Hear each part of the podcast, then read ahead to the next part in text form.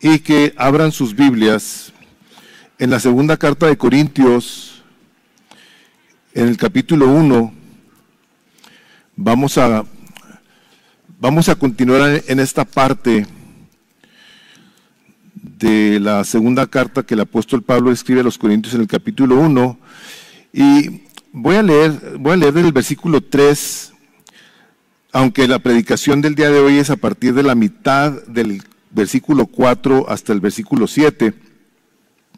Pero vamos a leer desde el versículo 3. Dice la palabra del Señor así, bendito sea el Dios y Padre de nuestro Señor Jesucristo, Padre de misericordias y Dios de toda consolación, el cual nos consuela en todas nuestras tribulaciones, hasta ahí llegué la semana pasada, y aquí empiezo, para que también nosotros podamos consolar a los que están en cualquier aflicción, dándoles el consuelo con que nosotros mismos somos consolados por Dios. Porque así como los sufrimientos de Cristo son nuestros en abundancia, así también abunda nuestro consuelo por medio de Cristo pero si somos atribulados es para el consuelo y salvación de ustedes, o si somos consolados es para consuelo de ustedes, que obra al soportar las mismas aflicciones que nosotros también sufrimos. Y nuestra esperanza respecto de ustedes está firmemente establecida, sabiendo que como son copartícipes de los sufrimientos, así también lo son de la consolación. Amén. Pueden tomar asiento.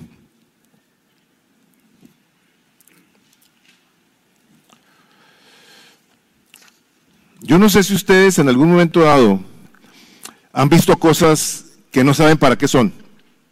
En algún momento dado dices, ¿y esto, y esto, y esto para qué sirve? Les voy a hacer unas preguntillas ahí, y si tú sabes de ello, no levanten la mano y digas, yo, yo sé eso. No, no, o sea. Dice, dice formulé mis preguntas de la siguiente manera. ¿Te has puesto a pensar para qué le ponen rayitas a las monedas? Ya es que unas rayitas a algunas monedas.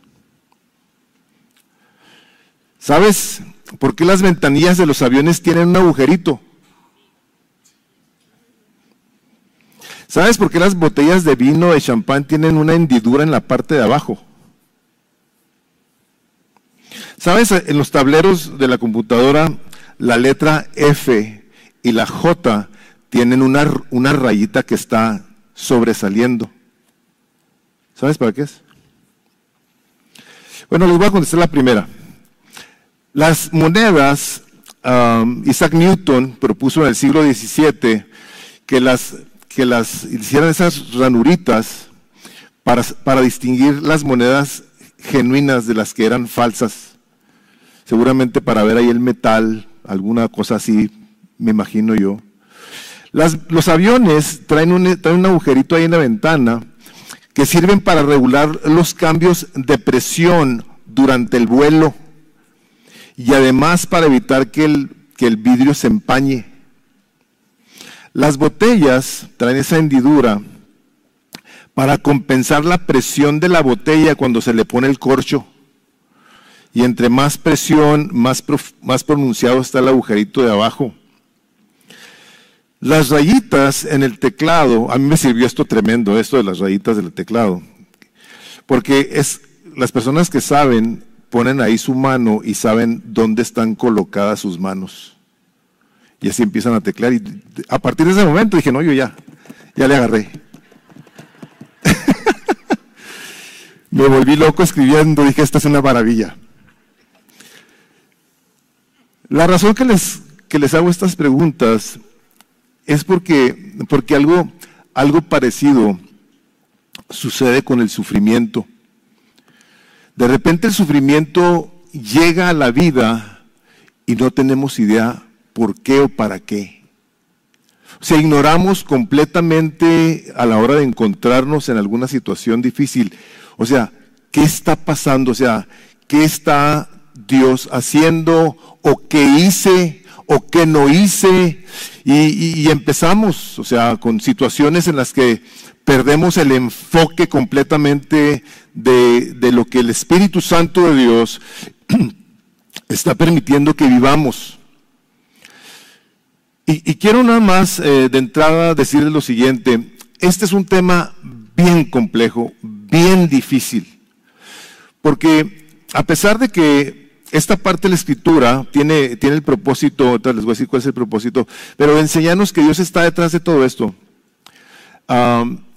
de todas maneras, cuando, cuando sufrimos, cuando nos duele algo, cuando alguien hace algo, puede ser por varias razones.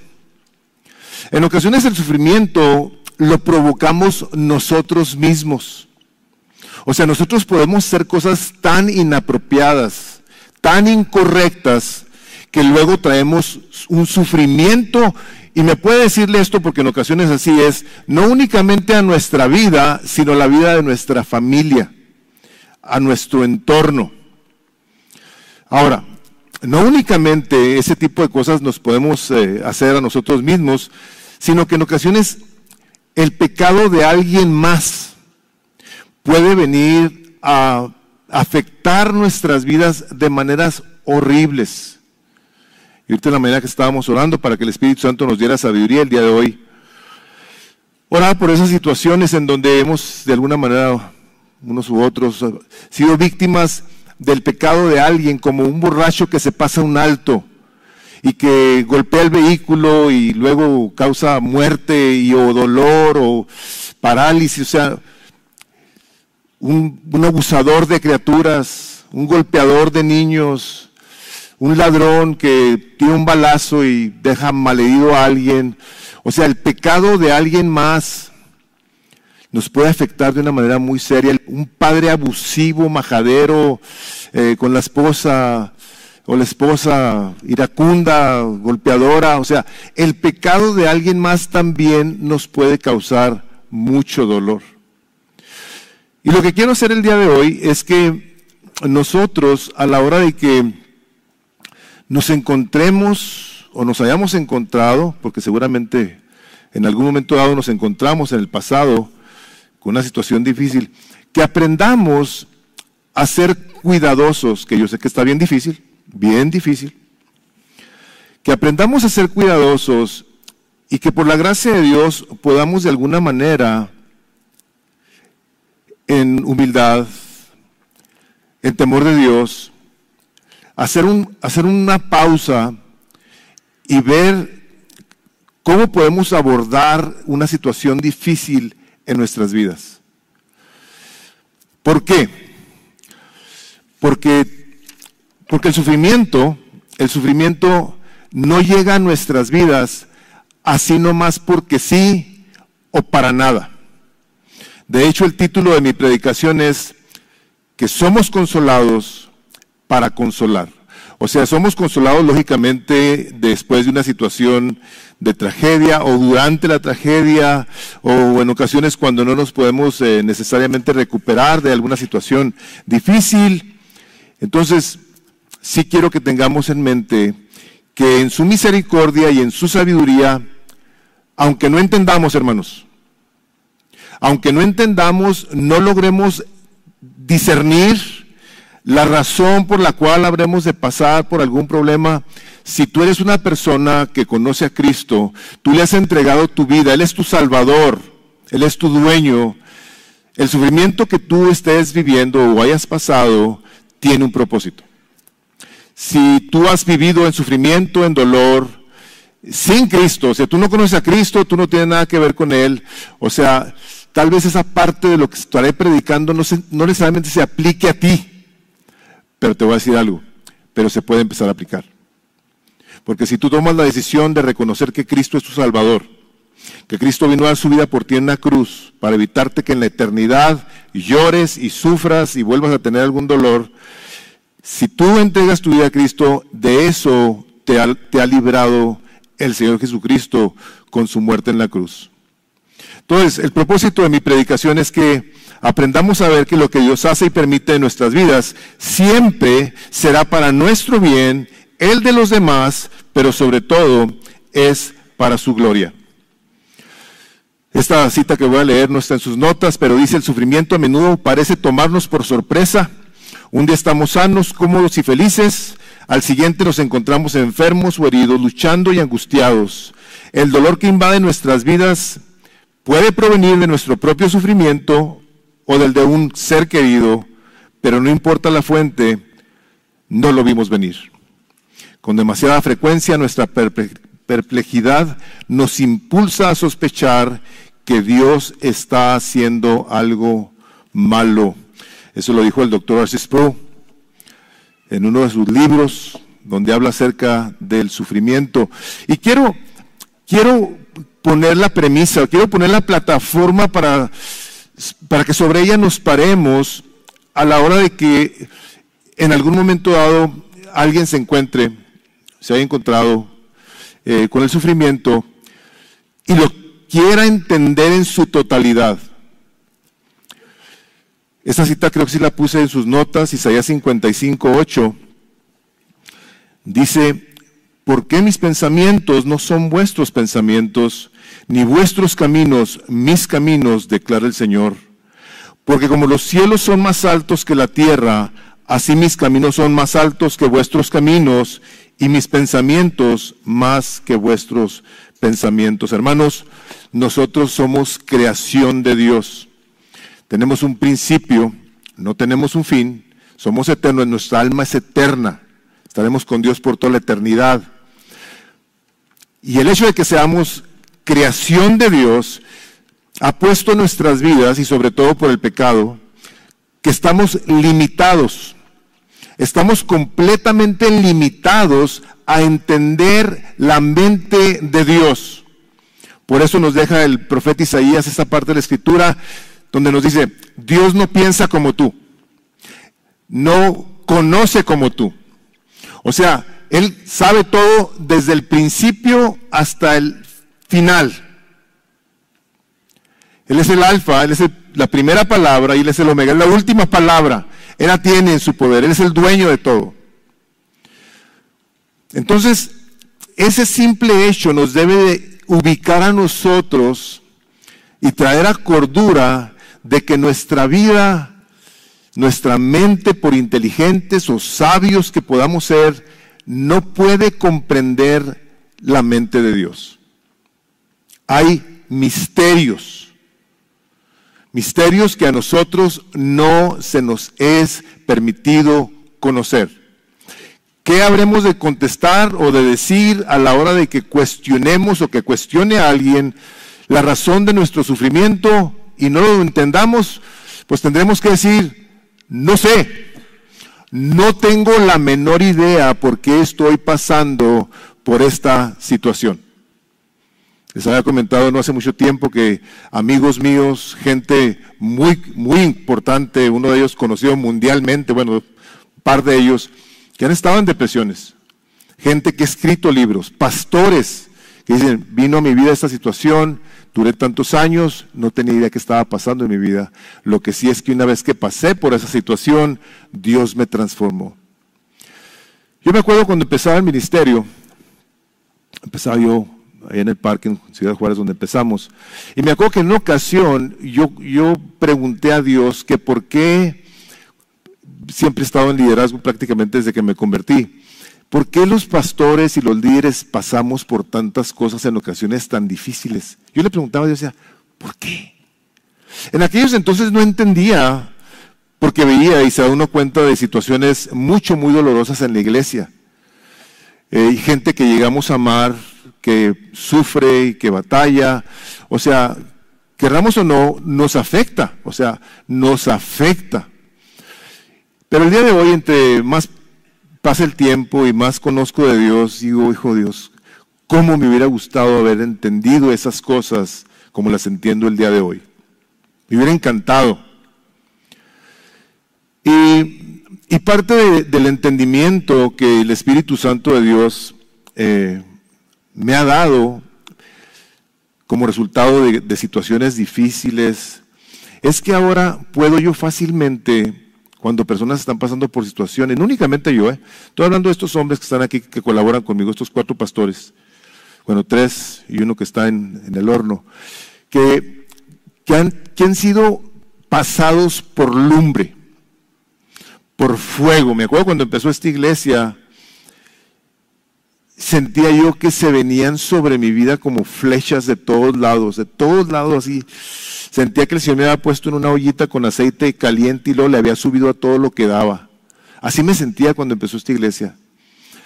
Entonces, este, de alguna manera, eh, muy relacionado con el dolor, pero muy relacionado de una manera muy limitada. O sea, hay muchísimas cosas que el día de hoy no entiendo, no comprendo, no sé por qué. Sé, por la gracia de Dios, que un día las vamos a entender, porque el apóstol Pablo dice, ahí sabremos todas las cosas. Sabremos cómo fuimos conocidos, cómo fuimos hechos prácticamente.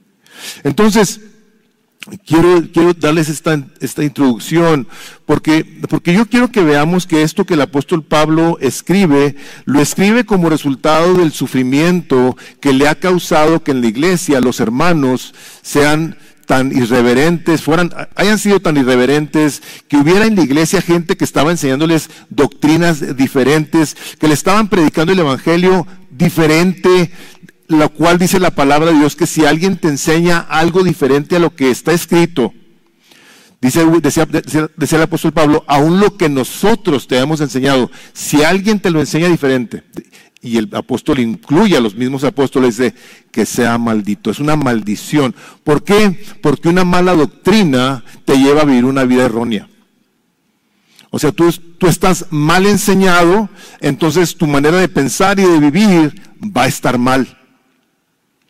Por eso cuando nosotros venimos y predicamos la palabra de Dios, queremos ver qué es lo que Dios quiere decir en la escritura, no que se me ocurre a mí que quiere decir, sino que está comunicándonos el Espíritu Santo a cada uno de los que estamos aquí y nos quiere hablar de una manera individual, o sea, cada quien de una manera individual en la que, hermanos y hermanas, en muchas ocasiones tú has estado que dices, esta predicación es para mí a mí me está hablando Dios, te está hablando. El Espíritu Santo de Dios a través de su palabra está hablando a tu vida. Y por eso es tan importante que nosotros pongamos tanta atención a la hora de que se lee la palabra y que se empieza a, a desmenuzar la palabra.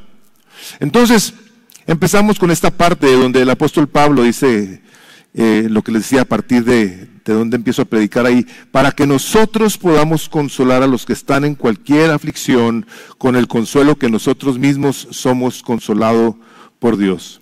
O sea, el apóstol Pablo les había escrito, les había llamado la atención, les los había reprendido, había ido, había llorado por la conducta de estos hermanos, pero eventualmente el apóstol Pablo los reconforta. El, mismo apóstol va y los consuela y le da gracias a Dios, porque una vez que ellos recibieron la palabra de Dios, la palabra escrita por medio del apóstol Pablo en las cartas, estos hombres y mujeres respondieron en un arrepentimiento y a muchos de ellos les causó, les causó una tristeza tremenda haber pecado contra Dios lo cual es la manera correcta de que nosotros respondamos una vez que hubimos pecado contra Dios. Debe de haber un dolor, Debe haber una, una, una conciencia que nos ayude a pensar en que estamos pecando contra el Dios santo.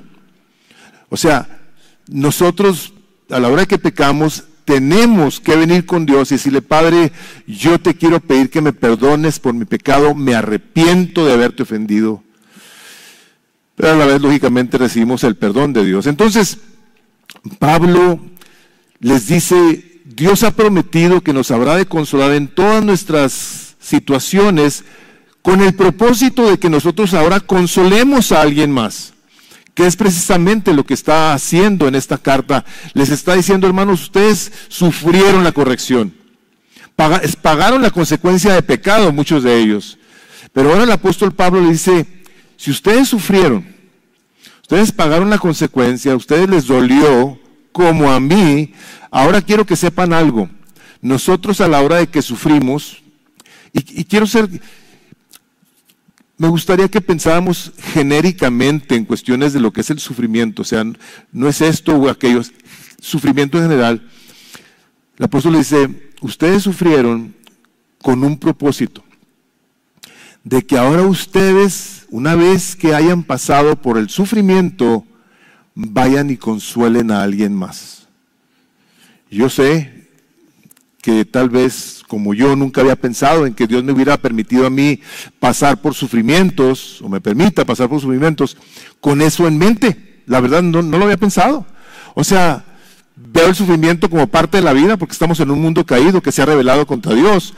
Pero dije, en cuanto a mí y a ustedes, o sea, Dios nos permite pasar por situaciones difíciles, no únicamente con el propósito de purificar nuestros corazones, sino con el propósito de que nosotros continuemos ministrándole a su pueblo la gracia de Dios, la que tú ya recibiste al haber pasado por esa prueba difícil. Una vez que tú has pasado una prueba difícil, es muy fácil que al haberla pasado puedas tú venir con misericordia, con cuidado, con paciencia, a confortar a alguien que se encuentra, si no en una situación igual, al menos parecida. Y hemos podido ver el poder que hay en el corazón de la persona que ha sido probada en un área y que luego se encuentra con alguien que está pasando con alguien con algo parecido. ¿Cómo es la gracia de Dios en la persona que viene y le imparte de esa gracia? Tal vez en algún momento dado tú hayas necesitado de un consejo en un momento difícil y alguien vino y te dijo algo y pareciera como si Dios mismo te hubiera confortado. Y la verdad es que efectivamente así es. O sea, ha sido Dios mismo el que confortó tu corazón, porque habíamos leído el versículo 3, donde dice Pablo, bendito sea el Dios y Padre de toda misericordia. O sea, Él es el iniciador él es el Padre de toda misericordia y consolación. Sea de quien sea que tú recibas una palmadita, una palabra, un ánimo, viene del Padre de misericordias y Dios de toda consolación.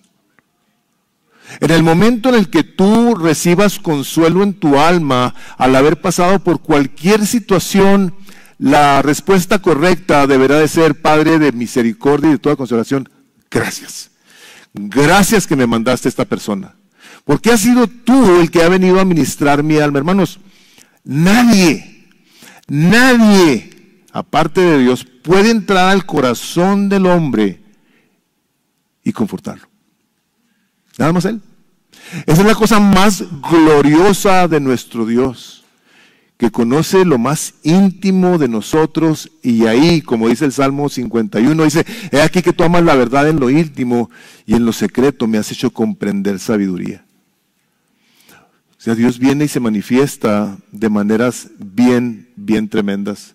Ahora, nosotros vemos, no únicamente por esta parte de la escritura donde el apóstol Pablo dice, ustedes al ser consolados es para que consuelen a otros. O sea, el Señor Jesucristo en en una interacción con el apóstol Pedro, donde estaban hablando ellos acerca de quién será el más grande y quién se iba a sentar ahí.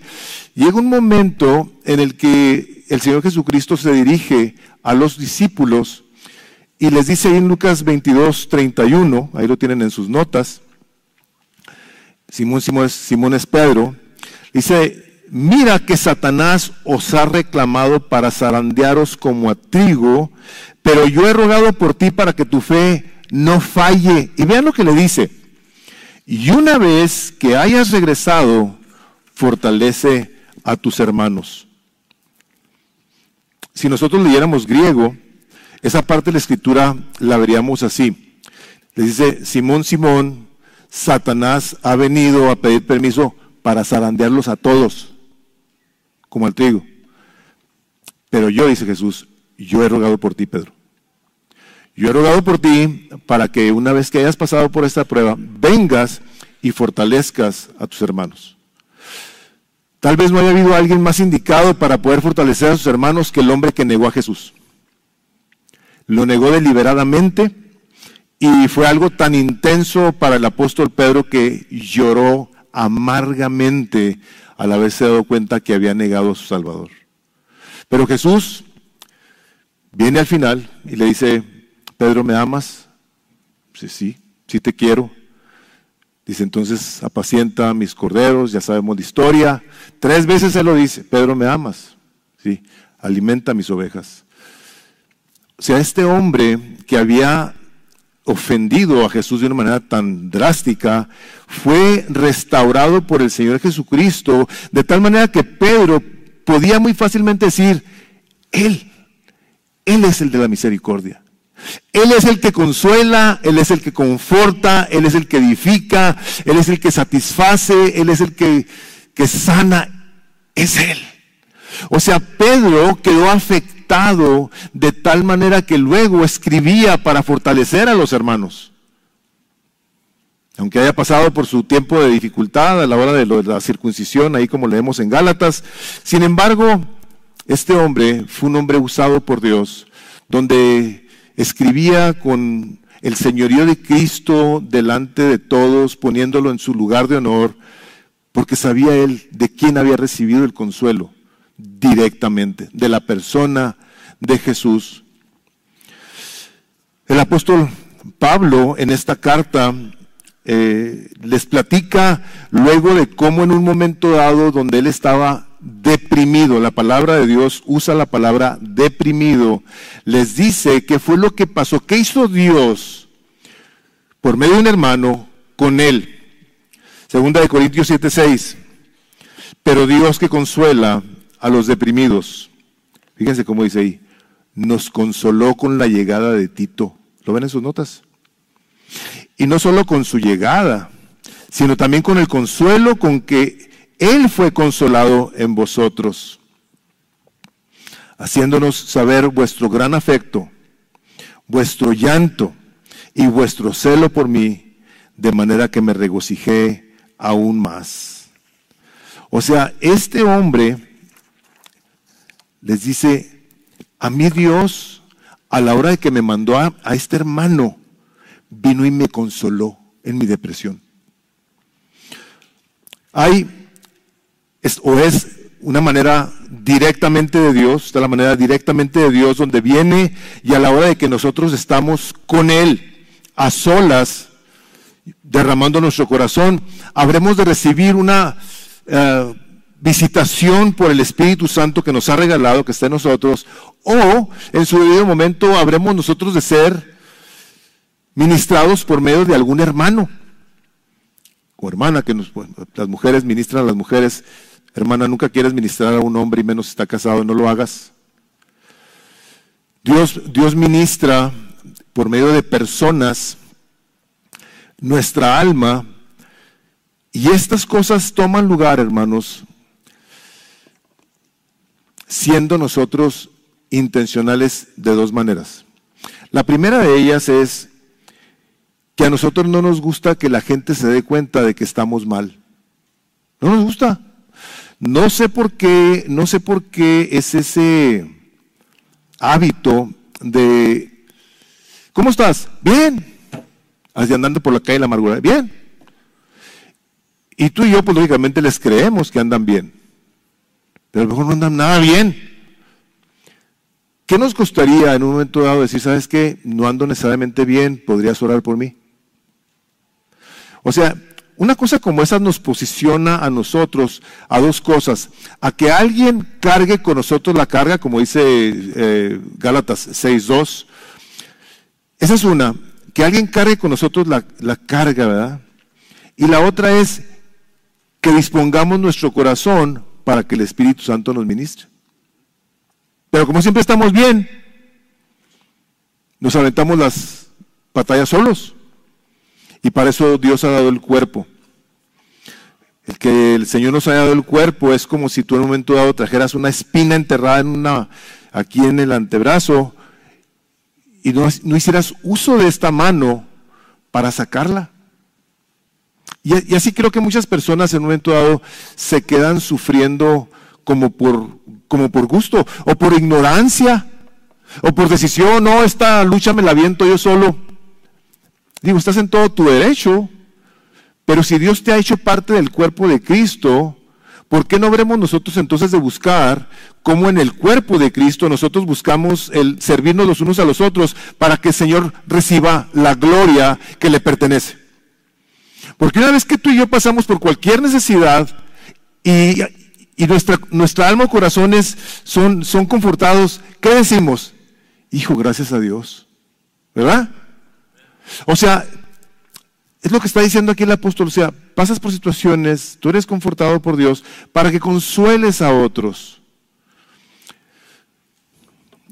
Nosotros, en ocasiones les digo, vemos, vemos los, los eventos de la vida, al menos yo, y si no tengo cuidado, pudieran pasar de una manera desapercibida en cuestiones de lo que es la, gracia de Dios. La en la economía de Dios digo yo, hijo, esto no, no le agarro, tengo que hacer un alto, si no hago el alto, se me va a pasar el evento, pero tengo que hacer un alto que lo hago frecuentemente en decir, Señor, ¿qué estás haciendo? ¿Qué hay detrás de esto? Yo, quiero, yo necesito saber, Señor, para poder ser un mejor siervo, y sí lo hago, pero se pudiera decir, ah, mira, este, este es un buen pastor que agarró una buena onda. No, no, no, no, no, no agarré ninguna buena onda. Esto es un mandato de Dios. El que nos consolemos los unos a los otros es un mandato de Dios. El profeta Isaías, si, gustan ustedes anotarlo, en el capítulo 40, versículo 1, como les decía en un principio, nos da su palabra, no su opinión o su sugerencia, es la palabra de Dios, dice 41 de Isaías.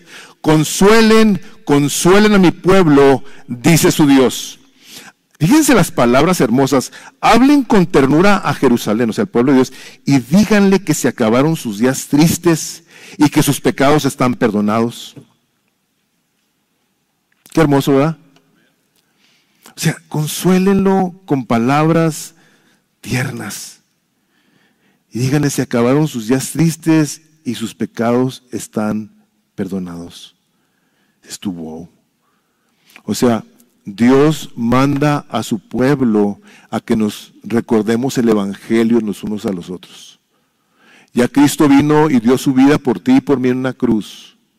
Y si tú respondes a esa invitación de que te entregues a Él, podrás ser de los que digas, aunque tengas días tristes el día de hoy, mis pecados están perdonados por la muerte de Jesús. Yo sé que habré de pasar una eternidad con mi Dios. Ahora, Pablo, como no era un extraño al sufrimiento, también cuando le habla a su hijo en la fe, a Timoteo, le dice en la segunda carta, el capítulo 3, versículo 10, le está enseñando a Pablo, esta es la última carta del apóstol Pablo en su vida, dice, pero tú, dice, segundo Timoteo 3, 10, pero tú has seguido mi enseñanza, conducta, propósito, fe, paciencia, amor, perseverancia, y lo dice el versículo 11 persecuciones, sufrimientos, como los que me acaecieron en Antioquía, Iconio, en Listras, y luego con signos así de admiración, ¿qué persecuciones sufrí? Y de todas ellas me libró Dios. Y aquí viene esto. Y en verdad, todos los que quieren vivir piadosamente en Cristo Jesús, serán perseguidos. Una persona que genuinamente quiere vivir su cristianismo sin temor al que dirán, va a sufrir persecución. Vas a ser criticado, vas a ser despreciado. Si tienes amigos que no son creyentes, te van a cortar. Te van a cortar. Ahora, el segundo punto de mi predicación es, ahora, ¿Me faltó cuál? El Salmo. Ah, gracias, Remy. Les he pedido que por favor cuando se me pase uno me, me recuerden. Ahora, esa parte que les decía ahorita de que hay el elemento sobrenatural donde Dios nos visita y nos ministra y la otra por medio de personas, esto es algo que te digo, tendrás tú que de una manera intencional buscar pasar tiempo con Dios en tu closet. Ahora, tú puedes llegar con Dios y, habrá un momento en el que digas, es que ya no sé qué pedirle. Ya no sé qué decirle. Yo he tenido gente conmigo diciendo, pastor, ya no hay qué hacer. Estoy desesperado, desesperada, en dolor, estoy triste. Y les he tenido que decir, ya no digas nada. Ya no digas nada. Ahora lo que vas a hacer es que le vas a dar gracias a Dios porque te ha escuchado. ¿Crees que te ha escuchado? Sí. Ok. Dale gracias a Dios y espera. Por eso puse ese salmo. Vean lo que dice el recuadro. Dice, alma mía, espera en silencio solamente en Dios, pues de Él viene mi esperanza. Solo, Él es mi roca y mi salvación, mi refugio, nunca seré sacudido. En Dios descansan mi salvación y mi gloria, la roca de mi fortaleza, mi refugio está en Dios y la, dirección de Dios. Confiad en Él todo tiempo, oh pueblo, derramar vuestro corazón delante de Él. Dios es nuestro refugio. Derrama tu corazón. No sabes qué decirle. Ya se te secaron los ojos de las lágrimas. Ven y dile, Señor, yo ahora lo que voy a hacer es que voy a esperar en ti. Ahora el hombre y la mujer de Dios que conoce la palabra sabe que Dios habrá de contestar con un sí, con un no o con un después. Y nos lo tenemos que recordar porque Dios no actúa en nuestro tiempo. O sea, Dios no está viendo a ver qué tan urgidos andamos de que nos conteste. Y ese ha sido en gran manera el problema del sufrimiento, que muchos venimos a Dios, o vienen a Dios en algún momento dado, en medio de una dificultad, de un dolor. Alguien les comparte el Evangelio y las personas, erróneamente, pueden llegar a pensar que puesto que ya le entregaron su vida a Cristo, ahora todo va a estar bien. No. No, no, no. Si estás en una situación difícil, te tengo que decir lo siguiente, va a seguir igual. No más que ahora vas a tener una confianza. No más que ahora vas tú a estar completamente confiado en que tu Dios te ama y te escucha. Y que en su palabra Él claramente, a la hora que tú lees la escritura, te dice, echad sobre Él toda vuestra ansiedad, que Él tiene cuidado de vosotros. ¿Qué hacemos con la ansiedad? Pues nos la curamos con pastillas, algunos con alcohol, algunos con drogas, algunos con ejercicio, algunos con... Ustedes pónganle nombre. En lugar de venir y decirle, Señor, esta es mi carga, esta es mi ansiedad, este es mi dolor, yo lo vengo a poner en tus manos y voy a esperar en ti. El tiempo de entregarle nosotros a Dios una carga, cualquiera que sea, y empezar el proceso de espera es un proceso sobrenatural, divino.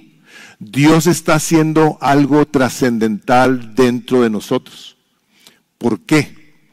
Porque dice el versículo 5, dice, porque así como los sufrimientos de Cristo son nuestros en abundancia, así también abunda nuestro consuelo por medio de Cristo, porque si somos atribulados es para vuestro consuelo y salvación, o si somos consolados es para vuestro consuelo que obra al soportar las mismas aflicciones que nosotros también sufrimos. Dice el apóstol, si yo soy consolado, es por el bien de ustedes. Si yo soy atribulado, es para que yo los pueda consolar a ustedes.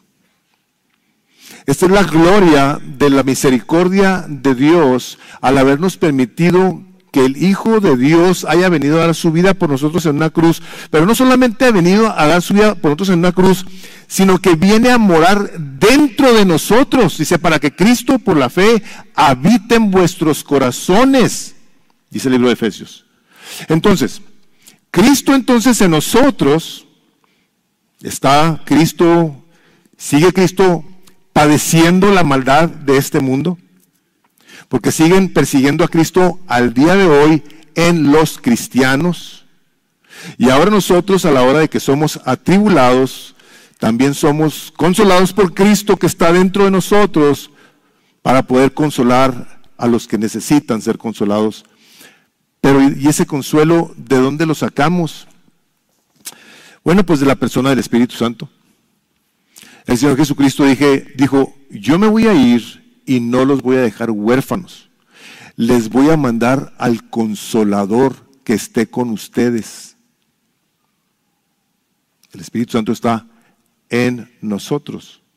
Y es Él el que viene a recordarnos la palabra de Dios, viene a consolarnos por medio de ella, para que nosotros podamos entonces, una vez que tengamos estas, estos refrigerios en el alma, se los podamos dar a alguien que en ese momento no puede ver la razón o entender la razón de su sufrimiento.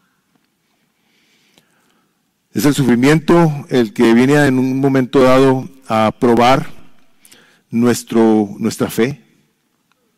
Hay, hay, dos pruebas, dos pruebas en la vida. Digo, hay más, pero nada más por cuestiones de, de mi sermón. La prueba de la prosperidad, donde una vez que tú en un momento sales de algún problema, te va bien, eh, prosperas, y el de la adversidad, el de la pobreza, sufrimiento, el dolor, etc. Este, este es más fácil de pasar lo que ese. Por eso dice la palabra de Dios, Señor, dos cosas te pido. Dice, no me des de más, que me olvide de ti, ni de menos que maldiga tu nombre. Y cuando estamos acá, cuando estamos acá en este sufrimiento y dolor, ¿qué hacemos? Doblamos las rodillas. Doblamos las rodillas como lo hizo Jesús. Dice que fue, fue oído a causa de su temor reverente. Y saben, aprovecho más para hacerles esta observación. Cuando, cuando estemos nosotros buscando abordar a la persona de Dios, sí hay que tener cuidado con nuestro corazón. O sea, estamos ante el soberano Dios, ante el santo Dios, a quien venimos a, humillarnos. A decirle, Señor, yo vengo ante tu presencia, ante el Rey de Reyes, y vengo a pedir tu ayuda.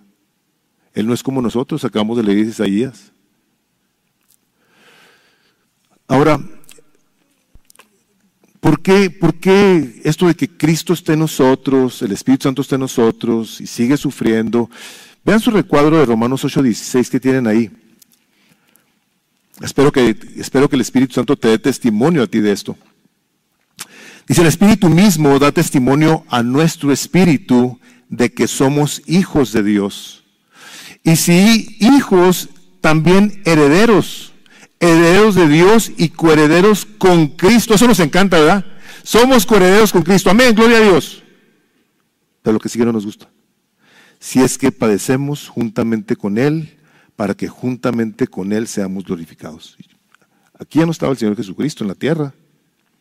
Y Pablo dice, si padecemos juntamente con Cristo, o sea, yo puedo el día de hoy, al estar siendo perseguido, amedrentado, sufriendo desprecio o cárcel, estar sufriendo con Cristo. ¿Sí? Porque dice la palabra de Dios que los sufrimientos de Cristo aún no terminan. La obra salvífica de Cristo está terminada, él dijo, consumado es. Ya está. Ya hay salvación para todo aquel que venga y clame a Jesucristo, hay salvación. Y aunque todas las promesas las tenemos en Escritura, son nuestras y son un amén, algunas sí y otras todavía no. Y en ese cumplimiento de los tiempos es donde habremos nosotros entonces de ver en la plenitud todas las cosas que será el gozo de nuestra salvación eterna, donde estaremos agradecidos con Dios, con Jesucristo, por toda la eternidad. Ahí vamos a ver qué fue lo que Dios hizo que ahorita no podemos comprender en su totalidad. Gente creyente en diferentes partes del mundo, vemos, y yo no sé por qué siempre tenemos la costumbre de mencionar a los chinos, pero el presidente Xi Jinping del gobierno chino ha hecho lo posible por afectar efectivamente a la iglesia cristiana. Ha hecho lo posible este hombre por perseguir a los cristianos. Miles de creyentes de una tribu, de una tribu que me llamó mucho la atención, el nombre la tribu se llama Kuki. Fueron desplazados en medio de, conflictos con los extremistas hindúes que los, que los llevó a una segregación étnica, los apartaron, los corrieron de sus lugares por ser cristianos.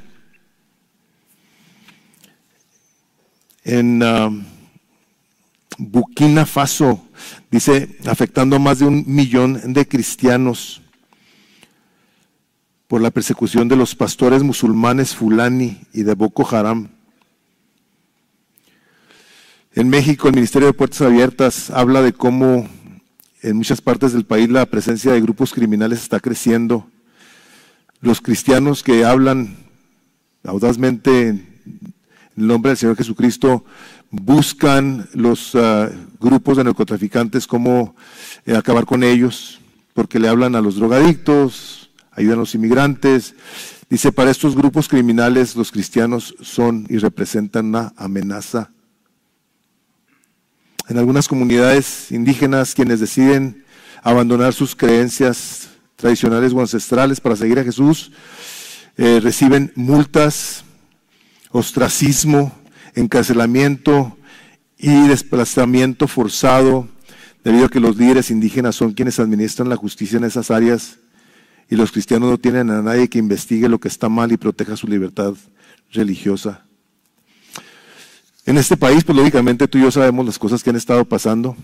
El otro día un niño en la escuela primaria se le, ocurrió decir Jesucristo y casi lo meten en la cárcel. Cristianos que han estado en prisión, que están en prisión. Y les había platicado hace muchos años, estaba yo en una universidad aquí en UTEP. Y me impresionó mucho porque hay un lugar que se llama La Unión. No, ya no sé cómo está, no sé si existe, no sé nada. Esto fue en 1977 más o menos. Este, llegó y se paró un individuo con un traje así, bien liñota que andaba el hombre, bien vestido. Y se paró ahí arriba de una maceta, de unas planteras que estaban ahí, y empezó a decirles, ¿puedo tener su atención? En inglés, un americano. Y empezó a predicar el Evangelio. Se empezó a juntar gente. En, los 70 hubo un derramamiento del Espíritu de Dios muy particular aquí en Estados Unidos y en otras partes del mundo. Yo estaba ahí, yo ya creyente, muy recién convertido, y luego lo empiezo a ver que empieza a predicar el Evangelio así con un valor, un denuedo bien tremendo. Y en un ratitito llegó la policía. Estoy hablando de los setentas. Se pararon enseguida y le dijeron, si no te callas, te vamos a arrestar. Y me acuerdo tanto de esa experiencia porque volteé y le dice, nada más déjame termino y me llevas. Y el policía así viendo estaba para... Dijo, pues termina. Y le siguió predicando el Evangelio. Si tú quieres entregarle tu vida a Cristo, ven, acércate aquí, vamos a orar. O sea, se lo llevaron. Todo el que quiere vivir piadosamente sufrirá persecución. No más que sea Cristo al que están persiguiendo. Y tenemos la, la historia verídica de cuando Pablo que no conocía a Cristo, lo anda, anda persiguiendo a los cristianos para llevarlos a los tribunales y luego de repente en el camino rumbo a Damasco con sus cartas para llevárselos a todos, le habla el Señor Jesucristo y le dice, Saulo, Saulo, ¿por qué me persigues? O sea, espérate, Jesús ya había resucitado. Andaba persiguiendo a los cristianos. Y el Señor le dijo, ¿por qué me persigues? O sea, es a mí al que me estás persiguiendo. Le dice, ¿quién eres? Le dice, yo soy Jesús a quien tú persigues. O sea, nosotros, si no tenemos cuidado de pensar bíblicamente, vamos a, vamos a, desligar una cosa de la otra. Hermanos, tú eres una persona que has entregado tu vida a Cristo, tu sufrimiento lo está sufriendo la persona de Jesús. El que a ti te han humillado y te han despreciado y te ofendan y te han corrido el trabajo y te hagan la vida difícil y o estés enfermo o tengas alguna situación difícil en tu vida, parte del propósito de Dios en tu corazón por medio de la persona de Jesucristo que está en ti y el Espíritu Santo también. Decimos, ay caray, pues eso está un poquito difícil, sí, está bien difícil hermanos. Esto es una cosa que nosotros tenemos que pedir a Dios ayuda.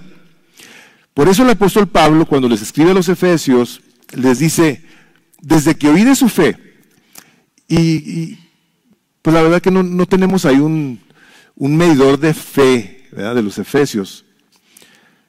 No importa la fe, decía Pablo, yo no dejo de orar por ustedes para que sus ojos sean abiertos. O sea, nosotros por el pecado y por nuestra humanidad tenemos los ojos velados, o sea, menos que el Espíritu Santo venga y nos abra.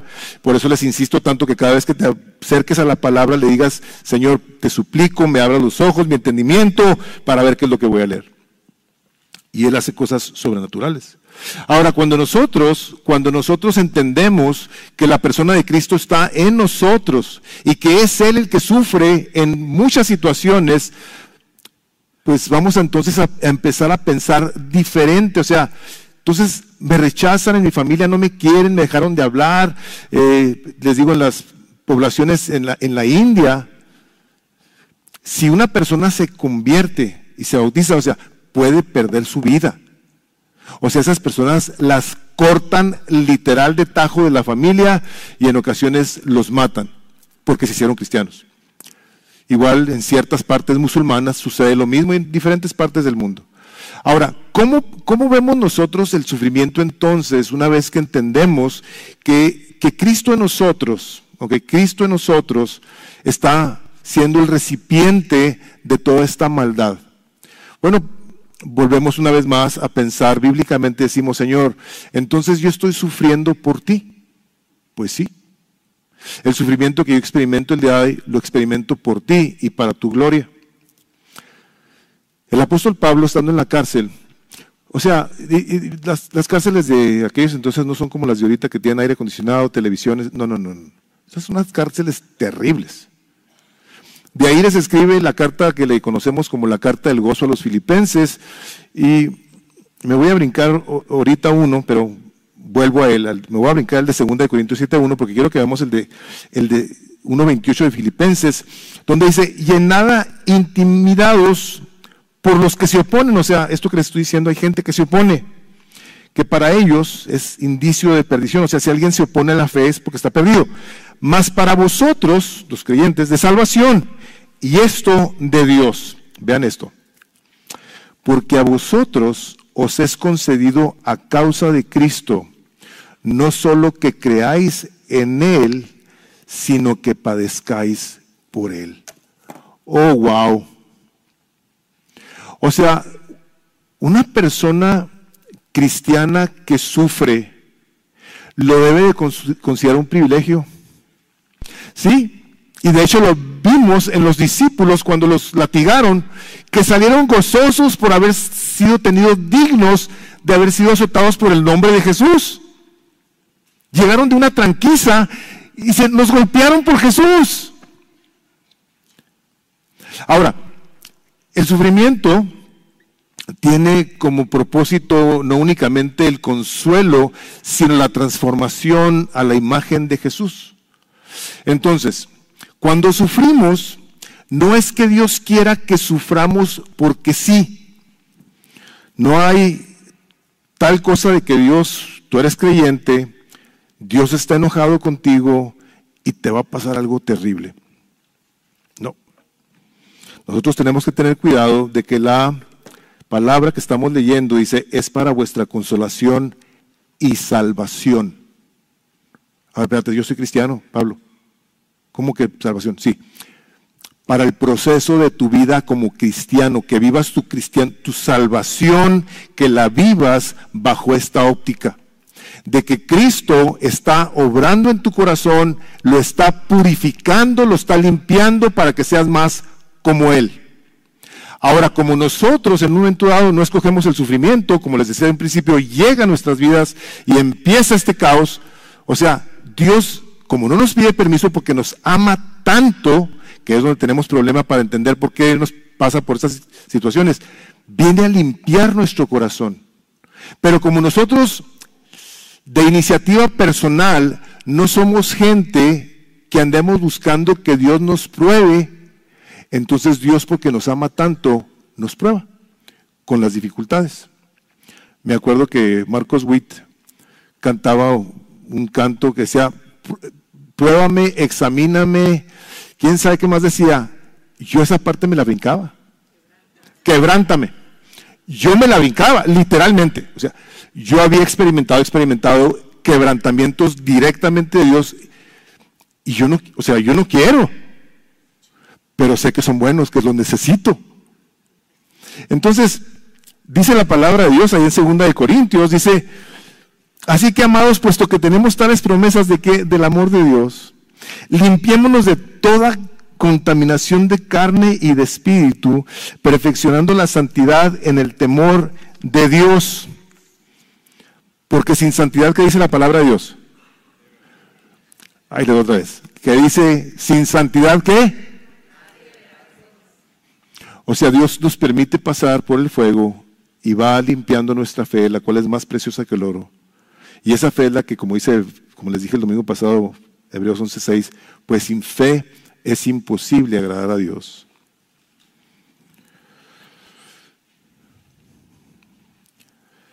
El, el, Espíritu Santo de Dios se nos ha sido dado directamente de parte de Dios. Somos nosotros personas que si no tenemos, les digo, esta óptica divina acerca del consuelo de Dios, difícilmente vamos a poder pasar por las pruebas con una óptica correcta, la cual necesitamos, ¿para qué? Para buscar más la presencia de Dios, para buscar pasar más tiempo con Él. Saben, me, me llama mucho la atención que en muchas ocasiones al Señor se le busca únicamente cuando estamos mal. Cuando estamos pasando por dolor o hay una petición económica, etcétera, etcétera.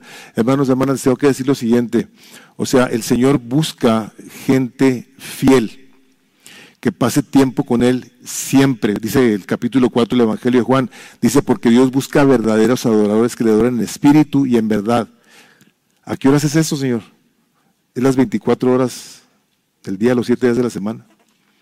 O sea, busca tiempo con Dios, porque va a ser en el proceso de tu santificación que tú vas a aprender a ver la vida con los ojos de la fe. ¿Por qué podía Pablo y los discípulos expresarse de estas maneras con tal certeza? Bueno, yo pensaba y decía, es que estos hombres vieron a Jesús resucitado. Ellos hablaron con él. Ellos vieron cosas impresionantes y tenían ellos una perspectiva de la realidad, de la eternidad, porque hablaron con Jesús resucitado. Entonces, a la hora que se presentaban en sus vidas situaciones tan difíciles, ellos estaban dispuestos a pasar por lo que fuera.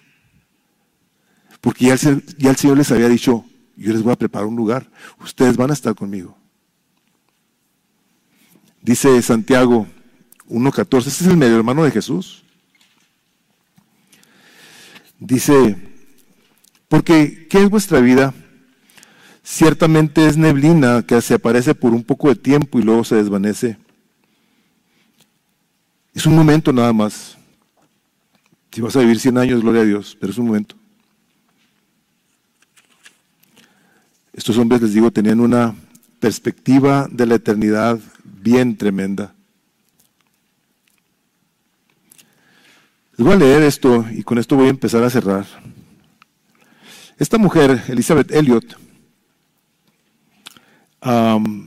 su esposo, estando ella bien joven, no cuántos, cuántos hijos tenía, se fue con los indios guaronis al Ecuador a predicar el Evangelio. Llegando allá, lo mataron. Se queda allá con las criaturas, eventualmente se vuelve a casar, su esposo se muere de una enfermedad. Y escribe ella, dice así, dice, los tiempos difíciles llegan para todos en la vida, sin una explicación real.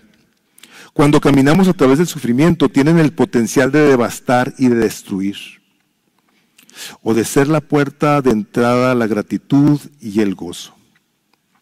Una de esas dos cosas hace. Ella preguntó esto en un momento dado, dice, ¿por qué Dios no hace algo con respecto al sufrimiento? Y ella misma contestó y dijo, Él ya lo ha hecho lo está haciendo y lo hará.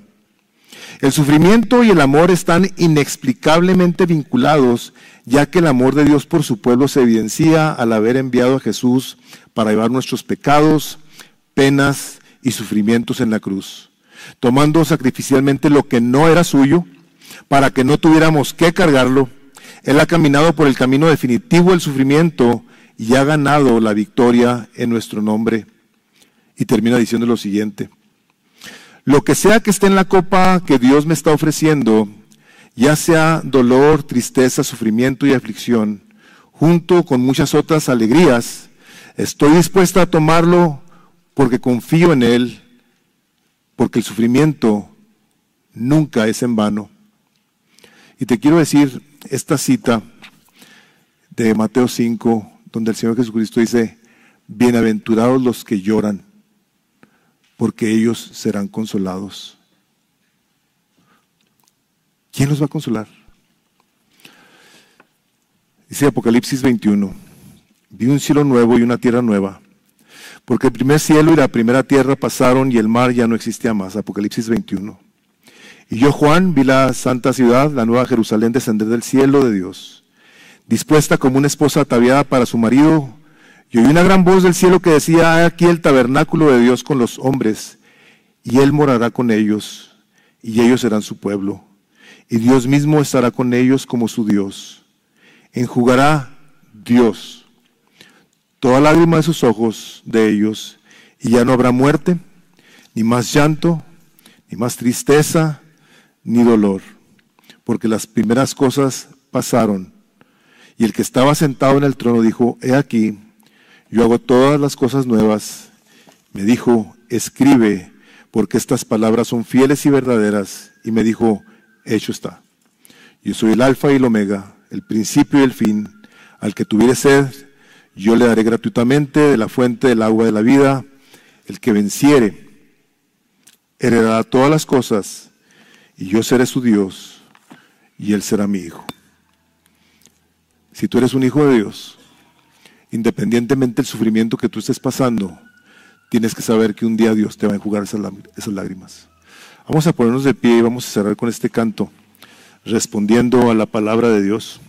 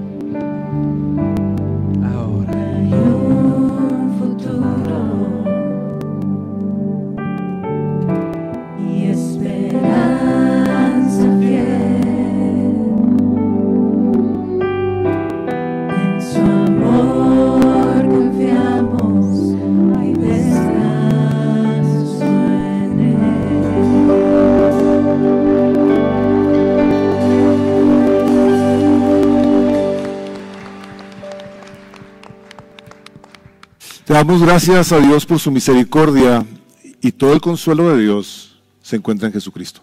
Esa era una persona. Que el Señor los bendiga, pasen una bendecida tarde. Aquí nos vemos el martes a las 7 a nuestra reunión de oración. Pasen un bendecido día. Las personas nuevas nos encantaría que si tienes